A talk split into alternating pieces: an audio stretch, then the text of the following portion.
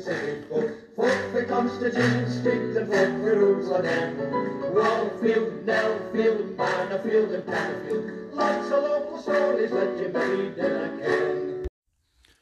Aye, today, it's me, Alan Smith. We have up stories with the Press and Journal on uh, Friday, December 31st, 2021, Hogmanay. And uh, thank the Lord this year's going to be by. We'll hopefully get rid of the dreaded uh, COVID in 2022. Fingers crossed, anyway.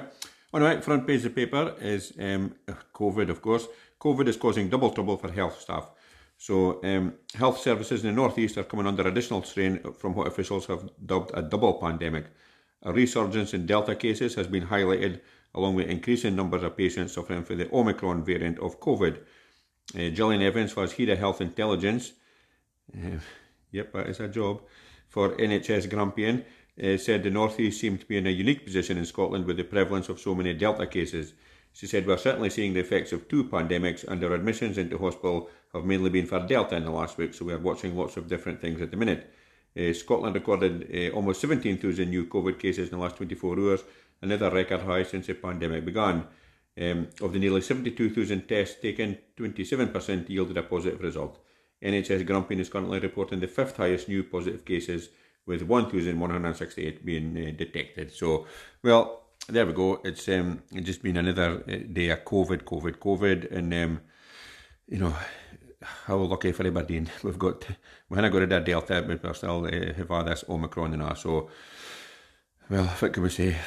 You know, I'm sure if, if everybody gets vaccinated and gets their booster and all that, we'll have a better chance of getting back to normal, whatever the hell that is now. And um, no more restrictions. Hallelujah. Now, here's an extension in a new recording studio considered in a venue's £3 million upgrade. So, a design showcasing possible improvements in the Lemon Tree could be produced by the spring as part of a multi million pound refurbishment. Aberdeen Performing Arts, which runs the iconic gig venue, has now found architects to carry out a feasibility study on the age and premises. The City Council Arms Length, Arms Length Culture Charity has handed Richard Murphy Architects a wish list for the 1930s building, with initial work expected to be completed by March.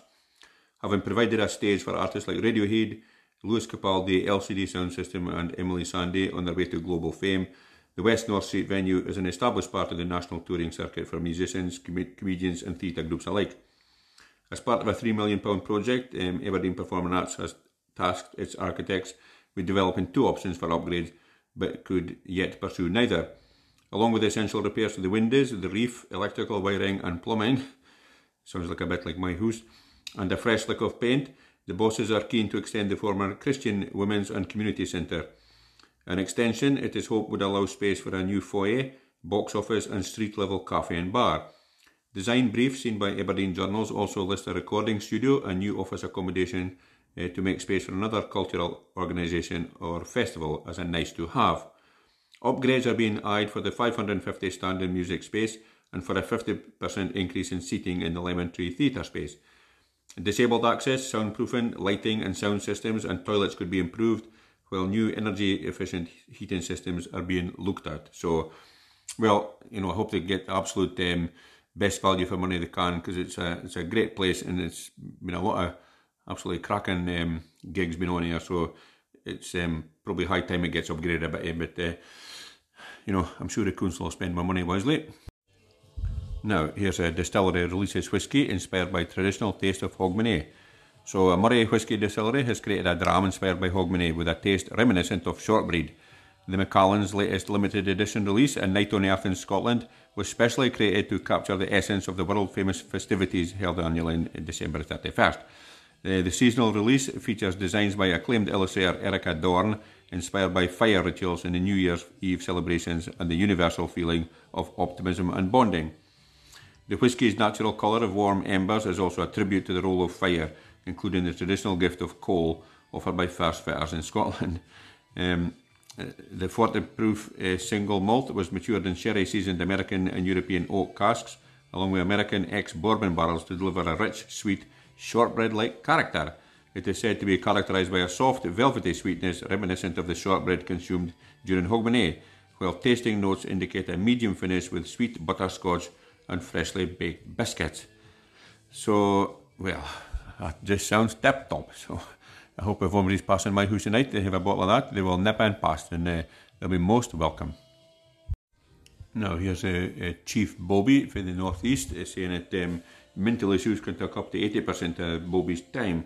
So, a dramatic rise in mental health issues across the Northeast has seen uh, Bobbies often spending 80% of their time assisting the region's most vulnerable folk, says region's Northeast. It says the region's Northeast top officer. Chief Superintendent George MacDonald, who commands the Northeast Division, said the pandemic had caused a significant increase in the in vulnerability within communities, with his officers spending twice as much time supporting folk with mental health issues than a decade ago. He says undoubtedly the pandemic in the last 20 months has had a, a significantly negative impact on many folks' mental health. I think it has also introduced a new cohort of people into that space. There are days for some of my staff where 80% of their time is spent dealing uh, with vulnerability in the community. When I look back at when I was an operational officer about 10 years ago, at that time maybe 30 or 40% of my time would be dealing with uh, that in different shapes and forms and guises. And we're dealing with at least double that now. Um, Mr. McDonald said people with mental health issues, exploitation, or vulnerability could, in many cases, be better served by services with the necessary skill set. So, um, in other words, uh, didn't bother the bobbies and say somebody else's thing. But um, never, never, you know, without that, I mean, and I didn't doubt him for a second because obviously it's a, you know, a very serious thing and, and they making light of it. But um, I just like to say the Bobby still found time to give me a row a morning for um, defrosting my car at uh, back at 5 a morning and I says I shouldn't be leaving it running if I wasn't there. So I was uh, on the tip of my tongue to say I'm very glad that there's no crime about the Geary in the area if, uh, if you've time to stop and tell me that. And anyway, and there we go, it's just my point of view. Now, just to finish up with sport there, and um, in the back page, it's more about the Aberdeen's young players, and uh, now apparently Magpies and Foxes join the hunt for young Dons star, and it's a near nature trail. No, no, it's uh, Newcastle and uh, Leicester City. He's, this is meaning. So this is uh, Leicester City, Newcastle United, and Watford have joined the list of English Premier League clubs targeting Aberdeen right back Calvin Ramsey. The world's richest club, Newcastle, owned by the Saudi Arabia Public Investment Fund, are reportedly, are reportedly keen on landing the 18 year old full back. FA Cup holders Leicester City are also considering a move for Ramsey, who is contracted to the Dons until summer 2024. Um, they've sent up scouts. Uh, Watford has been in touch with uh, Focus to discuss a deal, and apparently Manchester United and Everton have also had Ramsey watched and compiled transfer dossier. So that is uh, good news for Aberdeen because um, you know the more focus after him, the bigger the price is going to be, and it looks like uh, young Calvin will be off down to England. Well, good luck to. But, um, all we can do is uh, keep supporting the Dons. I'm sure they'll get somebody very good in to replace him if he does go. And uh, come on, everybody. And we'll all go together to pull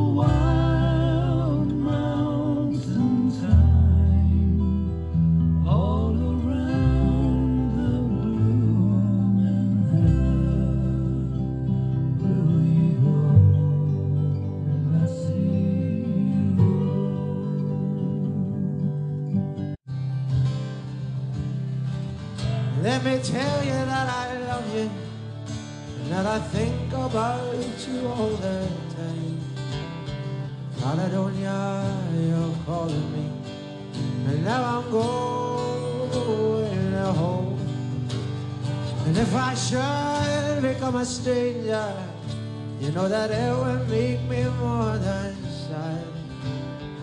Caledonia, you're the best friend I've ever had.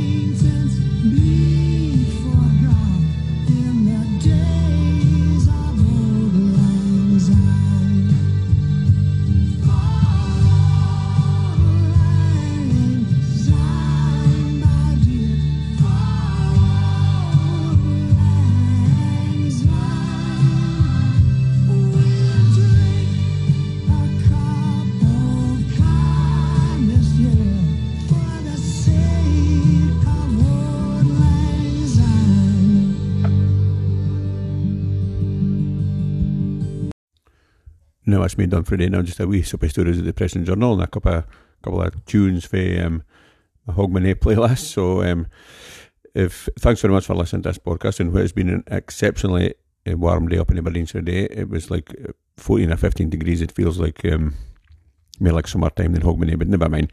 Um, just to say thanks very much for listening. Um, absolutely all the best you for uh, uh, 2022. Um, here's wishing you health, wealth, and happiness.